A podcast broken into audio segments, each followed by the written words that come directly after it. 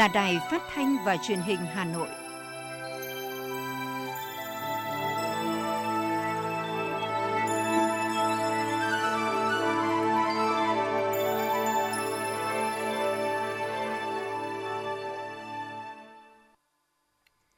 Thưa quý vị và các bạn, bây giờ là chương trình thời sự của Đài Phát thanh và Truyền hình Hà Nội đang được phát trực tiếp trên sóng FM tần số 90 MHz Trưa nay thứ năm, ngày 6 tháng 1 năm 2022 có những nội dung chính sau đây. Phó Chủ tịch nước Võ Thị Ánh Xuân dự chương trình kỷ niệm 72 năm ngày truyền thống học sinh sinh viên. Kết luận của Bí thư Thành ủy Hà Nội Đinh Tiến Dũng tại hội nghị Ban Thường vụ Thành ủy Hà Nội về công tác phòng chống dịch COVID-19 trên địa bàn. Hà Nội đủ vaccine COVID-19 để tiêm mũi thứ ba trên diện rộng. Phần tin thế giới có những tin đáng chú ý. Nhật Bản ủng hộ tuyên bố chung về ngăn chặn phổ biến vũ khí hạt nhân. Giới chuyên gia cảnh báo nguy cơ IS gia tăng các vụ tấn công tại Syria. Số ca mắc COVID-19 tại Nhật Bản tăng mạnh do biến thể Omicron. Sau đây là nội dung chi tiết sẽ có trong chương trình. Kính thưa quý vị và các bạn, tối ngày hôm qua, mùng 5 tháng 1, tại thủ đô Hà Nội đã diễn ra chương trình kỷ niệm 72 năm Ngày truyền thống học sinh sinh viên Việt Nam và Hội sinh viên Việt Nam, mùng 9 tháng 1 năm 1950, mùng 9 tháng 1 năm 2021 tuyên dương sinh viên đạt danh hiệu sinh viên năm tốt, tập thể sinh viên đạt danh hiệu tập thể sinh viên năm tốt cấp trung ương năm 2021, trao tặng giải thưởng sau tháng riêng năm 2021. Tới dự chương trình có Phó Chủ tịch nước Võ Thị Ánh Xuân, các đồng chí lãnh đạo Đảng, Nhà nước và lãnh đạo các bộ ban ngành trung ương. Trải qua 72 năm xây dựng và trưởng thành, Tổ chức Hội Sinh viên Việt Nam đã từng bước trở thành cầu nối, là người bạn đồng hành của các thế hệ sinh viên Việt Nam – Hội cũng đã thiết lập hệ thống tại 288 trường, 28 tỉnh thành phố, 12 tổ chức hội ở nước ngoài. Với các chương trình hoạt động phong trào đa dạng và hiệu quả, sinh viên Việt Nam đóng một vai trò quan trọng trong việc xây dựng hình thành mẫu thế hệ sinh viên Việt Nam giỏi kiến thức, vững kỹ năng và sung kích sáng tạo, sẵn sàng hội nhập. Bí thư Trung ương Đoàn, Chủ tịch Trung ương Hội Sinh viên Việt Nam Nguyễn Minh Chiết khẳng định với thành tích và truyền thống của 72 năm Hội Sinh viên Việt Nam, đó là niềm tự hào và động lực để hội viên, sinh viên cán bộ hội tiếp tục thi đua, rèn luyện, quyết tâm đóng góp cho công cuộc sự nghiệp bảo vệ và xây dựng đất nước, quyết tâm thực hiện thành công nghị quyết Đại hội Đảng lần thứ 13, khắc ghi lời dặn dò của Bác Hồ kính yêu tại Đại hội toàn quốc lần thứ hai Hội Liên hiệp Sinh viên Việt Nam. Bác dặn sinh viên phải luôn quyết tâm trao dồi cho bản thân sáu cái yêu, yêu tổ quốc, yêu nhân dân, yêu chủ nghĩa xã hội, yêu lao động, yêu khoa học và yêu kỷ luật. Đây luôn là định hướng cho lý tưởng sống, mục đích học tập và nhiệm vụ trí thức của trí thức trẻ cho trách nhiệm của mỗi công dân, mỗi sinh viên Việt Nam. Năm 2021, mặc dù chịu ảnh hưởng của dịch bệnh COVID-19, các cấp bộ hội vẫn không ngừng vượt qua thử thách, triển khai sáng tạo các hoạt động phong trào, tạo môi trường rèn luyện cho sinh viên và hội viên.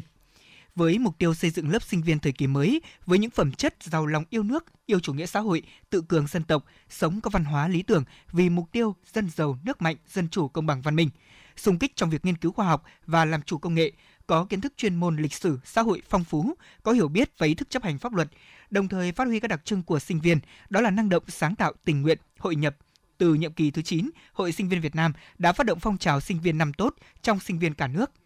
Đến nay, sau 9 năm triển khai, phong trào đã được triển khai rộng rãi trong tất cả các trường đại học cao đẳng ở trong và ngoài nước, thu hút được sự quan tâm cũng như tham gia đông đảo của sinh viên, trở thành một phong trào xương sống trong công tác hội và phong trào sinh viên trên cả nước, bước đầu tạo ra một lớp sinh viên xuất sắc toàn diện ở năm mặt: đạo đức, học tập, thể lực, tình nguyện, hội nhập. Cũng nhân dịp này, Hội Sinh viên Việt Nam đã trao tặng danh hiệu sinh viên năm tốt ở cấp trung ương cho 291 sinh viên được và trao tặng danh hiệu tập thể sinh viên năm tốt cấp trung ương cho 60 tập thể sinh viên. Đây là giải thưởng dành cho sinh viên và tập thể sinh viên có những phấn đấu tích cực về mặt đạo đức, học tập, thể lực, tham gia nhiều chương trình tình nguyện – Hội sinh viên Việt Nam cũng trao giải thưởng sao tháng riêng cho 109 sinh viên, trong đó có 100 sinh viên trong nước, 9 sinh viên ở nước ngoài.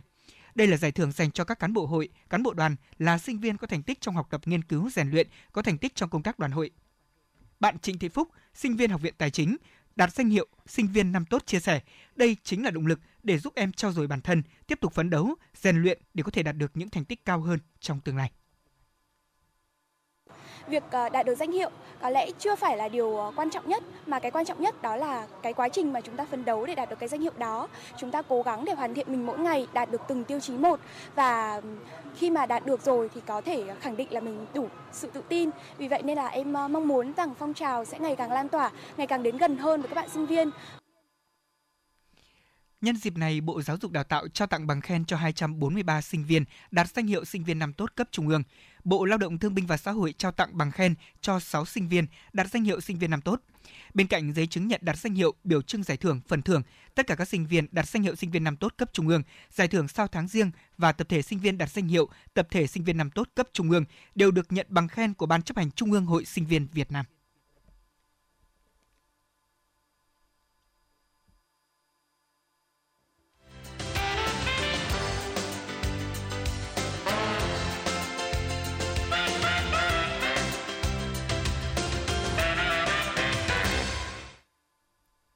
Thưa quý vị các bạn, tiếp tục chương trình kỳ họp bất thường lần thứ nhất Quốc hội khóa 15. Sáng nay mùng 6 tháng 1, các đại biểu Quốc hội thảo luận ở tổ về dự án luật sửa đổi, bổ sung một số điều của luật đầu tư công, luật đầu tư theo phương thức đối tác công tư, luật đầu tư, luật đấu thầu, luật điện lực, luật doanh nghiệp, luật thuế tiêu thụ đặc biệt và luật thi hành án dân sự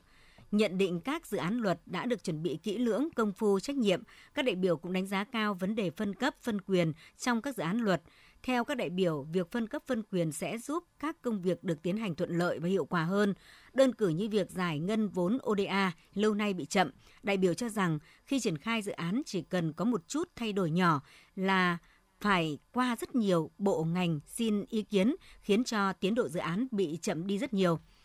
Khi phân quyền, các dự án sẽ được giải quyết nhanh chóng hơn. Tuy nhiên, đại biểu cũng lưu ý việc phân cấp phân quyền cần gắn trách nhiệm rất rõ ràng cho các cơ quan được phân quyền. Đại biểu Vũ Tiến Lộc, đoàn Hà Nội cho ý kiến. Tôi tôi rất là mừng, một cái tín hiệu rất là mừng ở đây là trong cái lần sửa đổi lần này, trái tim của cái của các cái cái cái chuyển động về hệ thống pháp luật và trái tim của cái cái động thái về sửa đổi của chúng ta chính là tăng cường phân cấp phân quyền, đẩy mạnh cái phân cấp phân quyền tăng cường cái sự minh bạch và trách nhiệm giải trình. Tôi nghĩ đấy là bốn cái điều rất quan trọng đối với quá trình sửa. Mà cái công cuộc đổi mới của chúng ta vừa rồi thành công chính là cái quá trình phân cấp phân quyền quá trình giải quy chế quá trình chuyển giao cái những cái quyết định về kinh tế từ trung ương xuống địa phương. Ở đâu chúng ta làm cái đó thì ở đó chúng ta thành công. Đồng tình với việc sửa đổi khoản 1 điều 75 của luật đầu tư, các đại biểu cho rằng việc mở rộng quy định về việc chuyển đổi đất ở và đất khác được mở rộng ra sẽ tạo điều kiện cho các nhà đầu tư, góp phần cho thị trường nhà ở phát triển. Tuy nhiên đại biểu cũng nhấn mạnh, khi thực hiện thủ tục chuyển đổi mục đích sử dụng đất, phải thanh toán tiền chuyển đổi đất theo giá thị trường để tránh thất thu cho nhà nước. Đại biểu Hoàng Văn Cường, đoàn Hà Nội cho rằng là cái đất đấy nó đang là mục đích sử dụng không phải đất ở bây giờ được chuyển mục đích sang đất ở thì cái giá và cái giá mà cái nhà đầu tư phải trả đấy cái tiền đất ấy phải trả ấy, nó được dựa vào cái bảng giá của nhà nước quy định. Và cái bảng giá nhà nước quy định ấy thì chúng ta biết rằng nay nó thấp rất nhiều so với là giá thị trường. Đấy, tôi tôi nghĩ rằng là trong cái quy định này chỉ nó lo ngại một điều đó là nó có nguy cơ làm thất thoát cái nguồn lực. Đấy do vậy cho nên là tôi thì tôi đồng tình với cái chuyện là đề xuất này. Nhưng phải thêm một cái công là gì? Là khi thực hiện cái thủ tục chuyển đổi mục sử đất thì phải thanh toán cái tiền đấy theo cái giá trị thị trường. Liên quan đến luật đấu thầu, các đại biểu cho rằng hiện nay tỷ lệ các nhà đầu tư tham gia đấu thầu trên mạng không cao vì trình tự thủ tục, cách thức tiến hành quy định trong luật đấu thầu vừa phức tạp, lại không tạo tính cạnh tranh, không thu hút được các doanh nghiệp tham gia, cần phải được sửa đổi bổ sung. Quan tâm đến vấn đề bảo tồn và phát triển di sản, đại biểu cho rằng trong dự án luật cần phải làm rõ vấn đề giữa bảo tồn và phát triển để có thể phát huy được giá trị của di tích danh lam thắng cảnh, thu hút được các nhà đầu tư. Theo các đại biểu, hiện nay việc bảo tồn nguyên trạng các di tích, danh lam thắng cảnh đang kìm hãm sự phát triển, không phát huy được giá trị của di tích và danh lam thắng cảnh, không thu hút được các nhà đầu tư. Chính vì vậy, giữa bảo tồn và phát huy, việc kết hợp hai yếu tố này như thế nào cần phải được làm rõ trong dự án luật. Đối với luật thuế tiêu thụ đặc biệt, quan tâm đến đề nghị bổ sung thuế ưu đãi cho ô tô chạy pin, các đại biểu nhận định việc nhà nước có chính sách ưu đãi cho phát triển công nghiệp sạch là hết sức cần thiết. Tuy nhiên, chính sách thuế đưa ra cần phải rõ ràng rành mạch, thuế ưu đãi được áp dụng cho loại hình nào, ô tô chạy pin, ô tô chạy điện cũng cần phải được làm rõ. Trong các loại hình xe, thế nào là ô tô chạy pin, thế nào là ô tô chạy điện, loại hình nào được ưu đãi cũng cần phải phân biệt rõ ràng trong luật để khi áp dụng không gây nhầm lẫn. Chiều nay, Quốc hội tiến hành thảo luận tổ về chủ trương đầu tư dự án xây dựng công trình đường bộ cao tốc Bắc Nam phía Đông giai đoạn 2021-2025. Dự thảo nghị quyết thí điểm một số cơ chế chính sách đặc thù phát triển thành phố Cần Thơ. Xin được chuyển sang một số thông tin đáng chú ý khác. Thưa quý vị và các bạn, kết luận tại hội nghị Ban Thường vụ Thành ủy Hà Nội về công tác phòng chống dịch bệnh COVID-19 trên địa bàn diễn ra vào chiều ngày hôm qua, Ủy viên Bộ Chính trị, Bí thư Thành ủy, Trường đoàn đại biểu Quốc hội thành phố Hà Nội Đinh Tiến Dũng nêu rõ, việc mua sắm vật tư y tế là cần thiết, cấp bách vì liên quan đến sức khỏe và tính mạng của người dân. Tuy nhiên, quá trình này phải thực hiện đúng quy định pháp luật, bảo đảm công khai minh bạch. Thành phố nghiêm cấm mọi hành vi tư lợi và sẽ tiến hành xử lý nghiêm nếu phát hiện có những sai phạm. Bí thư Thành ủy Hà Nội Đinh Tiến Dũng đánh giá cao và biểu dương các cấp các ngành cũng như người dân thủ đô đã thực hiện tốt yêu cầu phòng chống dịch COVID-19 trong dịp Tết Dương lịch 2022, vừa bảo đảm an ninh chính trị, trật tự an toàn xã hội, vừa không để xảy ra tụ tập đông người. Tuy nhiên, Bí thư Thành ủy nhận định tình hình dịch bệnh COVID-19 trên địa bàn tiếp tục có nhiều diễn biến phức tạp với số ca F0 phát sinh hàng ngày tăng cao, số ca ngoài cộng đồng chiếm tỷ lệ lớn. Đây cũng chính là điều tất yếu khi mở lại hoạt động và thực hiện bình thường mới. Thực tế này đòi hỏi cả hệ thống chính trị từ thành phố xuống cơ sở và người dân tiếp tục không được lơ là chủ quan, thực hiện tốt chuyển trạng thái từ zero covid sang quản lý rủi ro, phải xác định công tác phòng chống dịch bệnh là nhiệm vụ chính trị ưu tiên hàng đầu trong những ngày tới để vào cuộc một cách đồng bộ quyết liệt, trước hết là chuẩn bị theo phương châm 4 tại chỗ, sẵn sàng ứng phó ở mức cao hơn. Các sở ngành chức năng và các địa phương cùng phối hợp giả soát để tiến hành mua sắm vật tư tiêu hao, vật tư xét nghiệm, tạo điều kiện cho y tế cơ sở chỉ tập trung thực hiện các nhiệm vụ chuyên môn của mình. Bí thư Thành ủy Hà Nội cũng yêu cầu các quận huyện, thị xã, phường, xã, thị trấn cần tiếp tục tăng cường thông tin tuyên truyền để cả người dân và cán bộ công chức không được chủ quan trước dịch bệnh, thực hiện đúng các quy định phòng chống dịch theo cấp độ dịch, hạn chế tối đa các hoạt động tập trung đông người. Các địa phương tiếp tục giả soát năng lực y tế cơ sở trên quy mô dân số để bố trí các trạm y tế lưu động có thể đáp ứng yêu cầu quản lý, hỗ trợ điều trị F0 thể nhẹ hoặc là không triệu chứng tại cơ sở và tại nhà. Đây cũng chính là biện pháp rất quan trọng để hạn chế số F0 phải chuyển tầng và giảm tải cho y tế tuyến trên. Việc phân tầng điều trị phải được công khai, minh bạch để người dân yên tâm.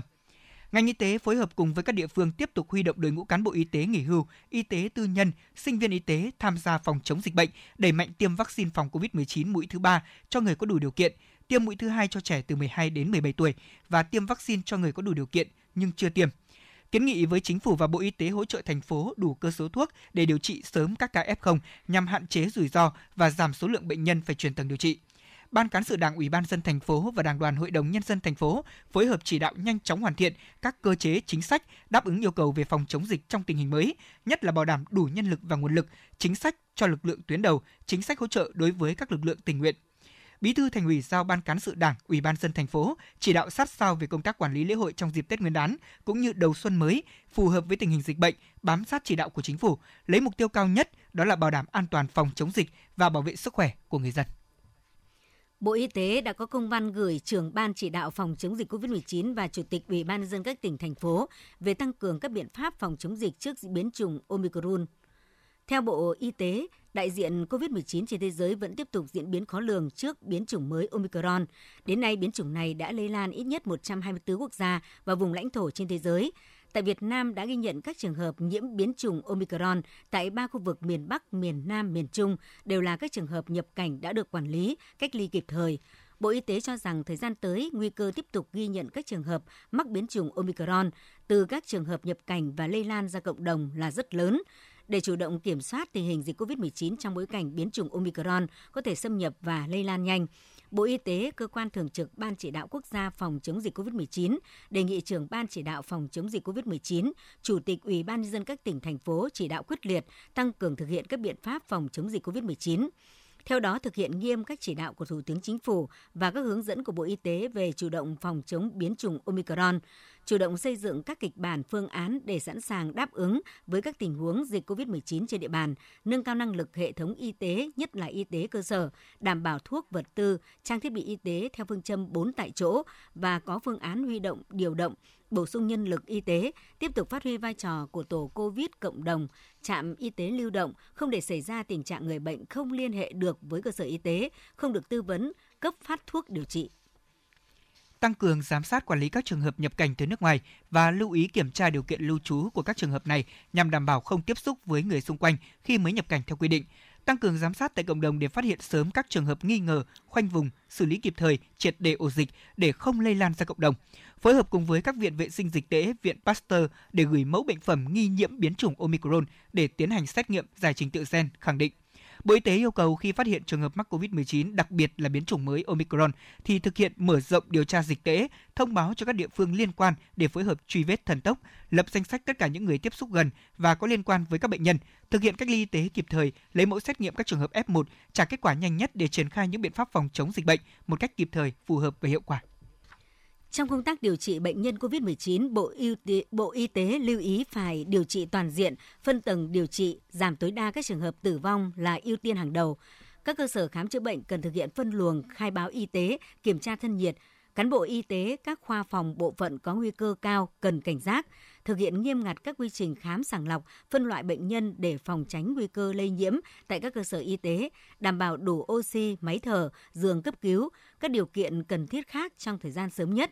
Bộ Y tế cũng nhắc các địa phương cần đẩy nhanh tiến độ tiêm chủng vaccine phòng COVID-19 cho các đối tượng từ 12 tuổi trở lên, giả soát tiêm vét cho tất cả các đối tượng nguy cơ cao, người từ 50 tuổi trở lên, người có bệnh nền, đảm bảo an toàn hiệu quả, triển khai tiêm mũi bổ sung, mũi nhắc lại với các trường hợp đủ thời gian theo hướng dẫn của Bộ Y tế và tiếp tục đẩy mạnh việc áp dụng nền tảng hồ sơ sức khỏe điện tử để quản lý và theo dõi tiến độ tiêm chủng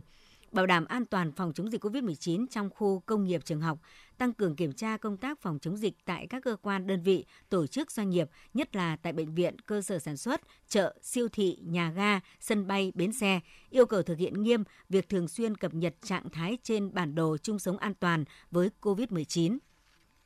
Bộ Y tế tối ngày hôm qua phát đi thông cáo báo chí thông tin về phiên họp Hội đồng tư vấn cấp giấy đăng ký lưu hành thuốc, nguyên liệu làm thuốc của Bộ Y tế và hồ sơ đăng ký lưu hành thuốc Monupiravir.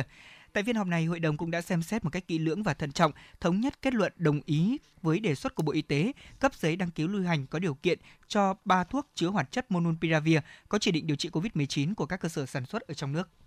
Theo đó, thì các điều kiện cụ thể để kiểm soát chặt chẽ chất lượng thuốc sau khi được cấp giấy đăng ký lưu hành sẽ được hội đồng yêu cầu đối với cơ sở sản xuất thuốc như sau. Cơ sở sản xuất thuốc phải có điều kiện thực hiện kiểm tra chất lượng nguyên liệu đạt yêu cầu trước khi sản xuất. Ngoài ra, cơ sở sản xuất thuốc phải tiếp tục theo dõi kiểm tra chất lượng thuốc hàng tháng sau khi được cấp giấy đăng ký lưu hành và báo cáo với cơ quan quản lý để giám sát chặt chẽ về chất lượng cũng như tuổi thọ của thuốc. Cơ sở sản xuất phải tiếp tục thực hiện nghiêm về mức độ nghiên cứu ổn định của thuốc cũng như nộp dữ liệu nghiên cứu hồ sơ cập nhật hạn dùng để thẩm định theo đúng hướng dẫn cũng như yêu cầu của Bộ và hồ sơ về kỹ thuật chung của ASEAN. Đối với các hồ sơ chưa được phê duyệt, hội đồng đề nghị các cơ sở sản xuất khẩn trương nghiên cứu, bổ sung các tài liệu dữ liệu cùng các kết quả nghiên cứu về tiêu chuẩn chất lượng thuốc, tốc độ ổn định của thuốc. Hội đồng sẽ khẩn trương họp để xem xét việc cấp giấy phép ngay khi có các kết quả thẩm định hồ sơ bổ sung của các tiểu ban chuyên môn. Đối với việc cấp phép lưu hành thuốc điều trị COVID-19, Bộ trưởng Bộ Y tế yêu cầu các cơ quan quản lý cùng với các đơn vị chuyên môn kiểm soát chặt chẽ về chất lượng và quản lý về giá theo đúng quy định của luật dược, chống mọi biểu hiện tiêu cực lợi ích nhóm trong việc cung ứng thuốc. Hà Nội hiện là địa phương tiêm mũi 3 nhiều thứ hai cả nước, chỉ sau thành phố Hồ Chí Minh với khoảng hơn 1,1 triệu mũi nhắc lại, hơn 320.000 mũi bổ sung. Theo Giám đốc Sở Y tế Hà Nội Trần Thị Nhị Hà, Sở đã chỉ đạo các đơn vị đẩy nhanh tiến độ tiêm vaccine mũi tăng cường cho người già, người nhiều bệnh nền, nguy cơ cao bằng cách đưa vaccine đến tận nhà người dân. Hiện lượng vaccine Bộ Y tế phân bổ cho thành phố đủ để triển khai tiêm vaccine mũi 3 diện rộng, nhưng chưa thể tiêm hết ngay do phải chờ để đảm bảo khoảng cách tối thiểu với mũi 2 bà Trần Thị Nhị Hà đề nghị người dân tích cực phối hợp với chính quyền, cơ quan y tế tham gia tiêm đầy đủ mũi vaccine tăng cường để đảm bảo sức khỏe cho bản thân gia đình. Mũi vaccine tăng cường sẽ đặc biệt phát huy hiệu quả chống diễn biến nặng, nhất là với biến chủng mới của SARS-CoV-2. Thưa quý vị và các bạn, sáng nay Ủy ban Mặt trận Tổ quốc Việt Nam thành phố Hà Nội đã tổ chức chương trình sóng và máy tính cho em, chuyển giao kinh phí hỗ trợ máy tính và thiết bị trường học trực tuyến cho học sinh có hoàn cảnh khó khăn của thành phố Hà Nội trong đợt thứ năm Ủy viên Thường vụ Thành ủy, Chủ tịch Ủy ban Mặt trận Tổ quốc Việt Nam thành phố Hà Nội Nguyễn Lan Hương chủ trì hội nghị. Tại chương trình này, Ủy ban Mặt trận Tổ quốc Việt Nam thành phố tiếp tục phân bổ kinh phí mua bộ máy vi tính từ chương trình sóng và máy tính cho em với tổng số tiền là trên 8,69 tỷ đồng thông qua Mặt trận Tổ quốc Việt Nam các quận huyện thị xã trên địa bàn hỗ trợ 1.023 học sinh thuộc hộ nghèo, cận nghèo, đặc biệt khó khăn, mỗi em một bộ máy vi tính trị giá 8 triệu 500 nghìn đồng và 50 máy tính bảng cho học sinh là con của các y bác sĩ có hoàn cảnh khó khăn, 30 máy tính bảng cho học sinh tại các trường của thành phố có học sinh khuyết tật. Đây chính là một món quà ý nghĩa và kịp thời để các em có thể chủ động trong việc học online khi chưa thể đến trường học trực tiếp, giúp các em tạm dừng đến trường thế nhưng không dừng việc học. Đồng thời, đây cũng là nguồn động viên và khích lệ tinh thần các em được an tâm học tập rèn luyện để trở thành những người công dân có ích, có nhiều đóng góp cho sự phát triển của địa phương.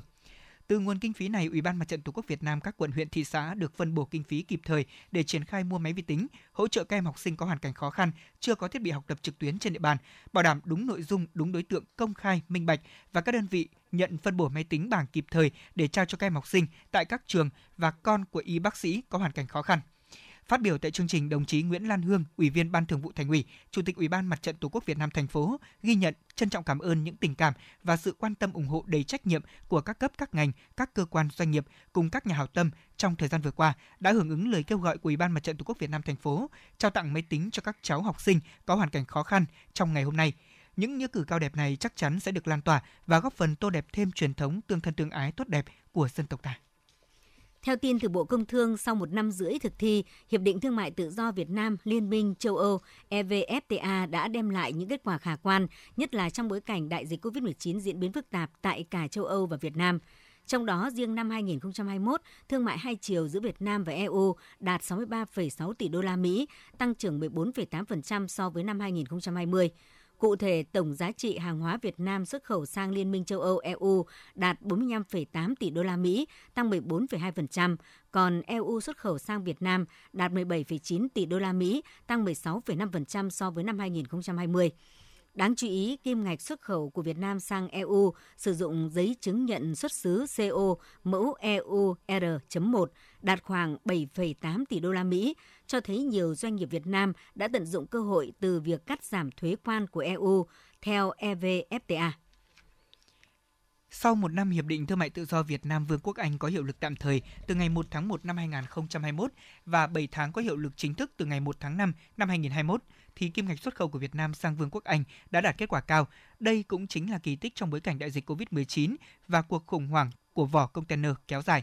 Số liệu của Hải quan Việt Nam cho thấy là 11 tháng năm 2021, tổng kim ngạch thương mại song phương giữa Việt Nam và Anh đạt hơn 6 tỷ đô la Mỹ, tăng 17% so với cùng kỳ năm 2020. Trong đó thì Việt Nam thặng dư thương mại là 4,46 tỷ đô la Mỹ. Ngược lại thì xuất khẩu của Anh 11 tháng của đầu năm 2021 sang Việt Nam đạt 778 triệu 178.006 đô la Mỹ, tăng 27,3% so với cùng kỳ của năm 2020.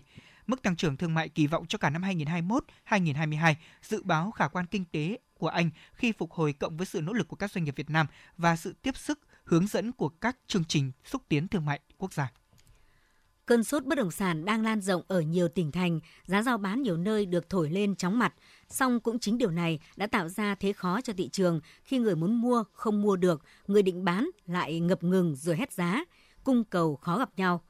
Không chỉ có đất nền mà phân khúc chung cư, biệt thự, liền kề shop house cũng được dân môi giới quảng cáo ra hàng đợt nào hết hàng đợt đó. Thế nhưng thực tế trên thị trường vẫn không ít nhà đầu tư than thở, họ giao bán mãi chưa có người chốt mua trong khi hỏi thì nhiều. Nhiều chuyên gia cũng đã lên tiếng chỉ ra rằng thị trường có dấu hiệu bất ổn khi sốt đất khắp nơi, giá các phân khúc bị đẩy cao nhưng giao dịch lại thấp. Ngay sau khi đợt bùng phát dịch COVID-19 lần thứ tư được kiểm soát, nhu cầu đầu tư vào bất động sản sau thời gian dài bị nén lại đã bung ra. Tuy nhiên, việc thổi giá gây sốt ảo có thể khiến thị trường gặp khó. Bộ Xây dựng từng chỉ ra rằng có hiện tượng các sàn giao dịch bất động sản câu kết với nhau, ôm hàng làm giá, tạo sóng thổi giá, gây sốt ảo, ăn chênh lệch, làm nhiễu loạn thị trường.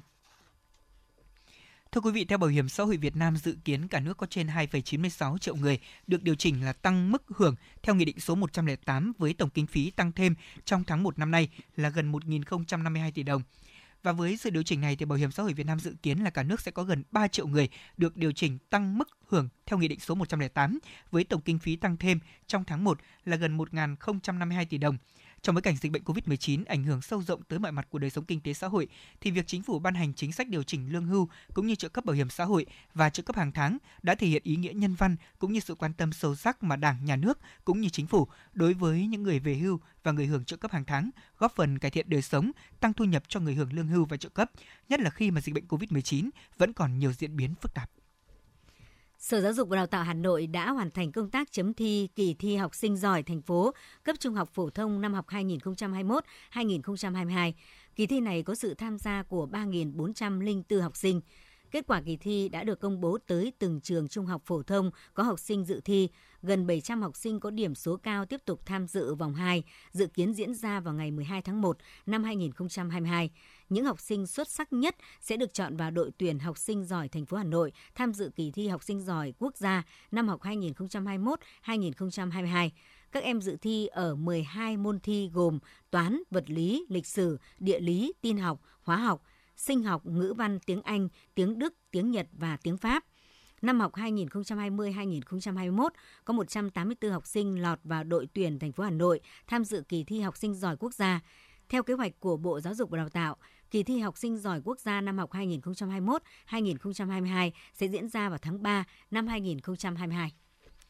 Thưa quý vị, vào khoảng 10 giờ 5 phút đêm ngày hôm qua, người dân đã phát hiện cháy tại một ngôi nhà có địa chỉ số 414 Ngọc Thụy, phường Ngọc Thụy, quận Long Biên và đã thông báo đến lực lượng chức năng. Ngay sau khi nhận được thông tin thì lực lượng chữa cháy tại chỗ đã dùng bình chữa cháy xử lý và đồng thời báo cáo công an quận Long Biên. Ngay sau khi có mặt tại hiện trường, cảnh sát phòng cháy chữa cháy và cứu hộ cứu nạn, công an quận Long Biên đã triển khai đội hình và xử lý nhanh đám cháy tại tầng 2 của số nhà nêu trên. Đám cháy không gây thiệt hại về người, thiệt hại về tài sản là một số vật dụng trong gia đình như là chăn đệm. Nguyên nhân của vụ cháy ban đầu được xác định có thể là do chập điện. Hiện vụ việc đang được tiếp tục điều tra và làm rõ.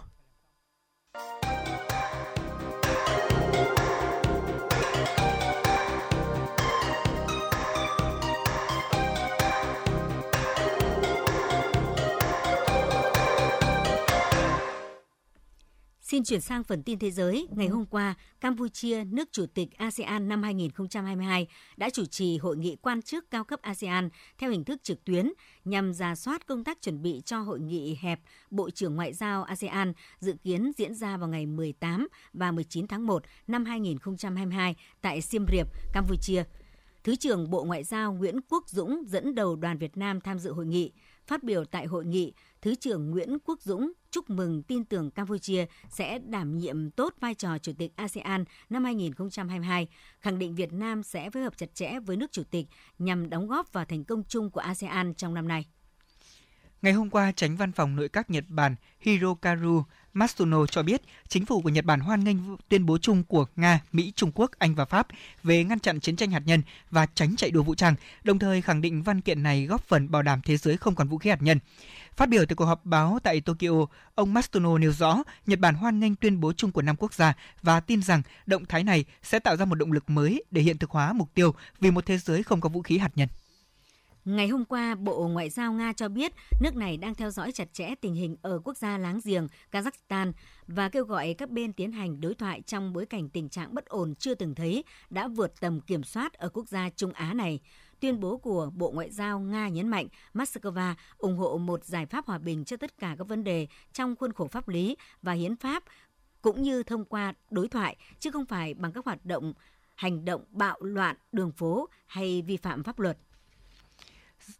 Thưa quý vị và các bạn, giới phân tích nhận định là các tay súng có liên hệ với tổ chức khủng bố nhà nước Hồi giáo IS tự xưng dường như đã có kế hoạch tiến hành thêm nhiều vụ tấn công đẫm máu tại Syria trong năm sau. Nhận định trên được đưa ra dựa trên việc IS gia tăng hoạt động trong những tuần gần đây, trong đó thì có hai vụ tấn công tại khu vực miền Đông cũng như miền Trung của nước này. Số ca mắc mới COVID-19 hàng ngày của Nhật Bản công bố ngày hôm qua đã vượt 2.000 ca lần đầu tiên trong 3 tháng qua, gây quan ngại về làn sóng dịch mới trong bối cảnh biến thể Omicron lây lan. Trong số đó, tỉnh Okinawa có 623 ca mắc mới. Chính quyền tỉnh dự kiến đưa ra quyết định trong cuộc họp ban ban phòng chống dịch ngày hôm nay về các biện pháp sẽ được áp dụng Thủ tướng Campuchia Hun Sen đã chỉ ra những chỉ thị về không cho phép bất cứ một bệnh nhân nào nhiễm biến thể Omicron được điều trị tại nhà, bất kể điều kiện kinh tế hay là tuổi tác. Thủ tướng Hun Sen cho biết là những người nhiễm biến thể Omicron cần nhập viện điều trị để tránh lây nhiễm ra cộng đồng. Tính đến ngày hôm qua tại Campuchia phát hiện tổng cộng 94 ca nhiễm biến thể Omicron, đều là các ca nhập cảnh, trong đó có một số ca hiện đã khỏi bệnh. Tiêm vaccine ngừa COVID-19 trong quá trình mang thai không liên quan đến hiện tượng sinh non hay trẻ sơ sinh nhẹ cân là kết luận trong báo cáo vừa được Trung tâm Kiểm soát và Ngăn ngừa Dịch bệnh Mỹ công bố. Theo báo cáo của CDC Mỹ, tỷ lệ sinh non trong số hơn 10.000 thai phụ đã tiêm ít nhất một mũi vaccine ngừa COVID-19 là 4,9%, thấp hơn nhiều so với mức 7% trong số 36.000 thai phụ chưa tiêm chủng. Thưa quý vị và các bạn, ông Gary người phát ngôn của Quỹ tiền tệ quốc tế IMF cho biết, thể chế tài chính này sẽ công bố dự báo triển vọng kinh tế thế giới vào ngày 25 tháng 1, tức là muộn hơn một tuần so với kế hoạch trước đó, để có thể tổng hợp thông tin mới nhất về những tác động của COVID-19 đối với chỉ số kinh tế. Trước đó, trong tháng 12 năm 2021, Tổng Giám đốc của tổ chức này, bà Kalastima Georgieva, cho biết nhiều khả năng cơ quan này sẽ hạ thấp hơn nữa dự báo tăng trưởng kinh tế toàn cầu vào tháng 1 do những lo ngại có liên quan đến sự xuất hiện của biến thể Omicron. Trong một báo cáo về bảo hiểm công bố ngày 4 tháng 1, chi phí bồi thường bảo hiểm do đại dịch COVID-19 đã lên tới 44 tỷ đô la Mỹ, đứng thứ ba trong lịch sử, chỉ xếp sau khoản bồi thường bảo hiểm do siêu bão Katrina và vụ khủng bố 11 tháng 9. Theo công ty môi giới bảo hiểm Holland, khoản tiền bồi thường cho COVID-19 trên thực tế thấp hơn nhiều so với mức dự báo ban đầu hơn 100 tỷ đô la Mỹ được đưa ra vào năm 2020, thời điểm chính phủ các nước áp đặt lệnh phong tỏa, bắt buộc hủy bỏ mọi sự kiện và đóng cửa tất cả các cửa hàng kinh doanh không thất yếu. Dự báo thời tiết khu vực trung tâm thành phố Hà Nội chiều và tối ngày 6 tháng 1 năm 2022. Dự báo thời tiết trời không mưa, nhiệt độ từ 21 đến 24 độ. Quý vị và các bạn vừa nghe chương trình thời sự của Đài Phát thanh và Truyền hình Hà Nội, chịu trách nhiệm sản xuất Phó Tổng giám đốc Nguyễn Tiến Dũng. Chương trình do biên tập viên Kiều Anh, đạo diễn Kim Anh, các phát thanh viên Lê Thông Thanh Hiền cùng kỹ thuật viên Bảo Tuấn thực hiện. Hẹn gặp lại quý vị và các bạn trong các chương trình thời sự sau.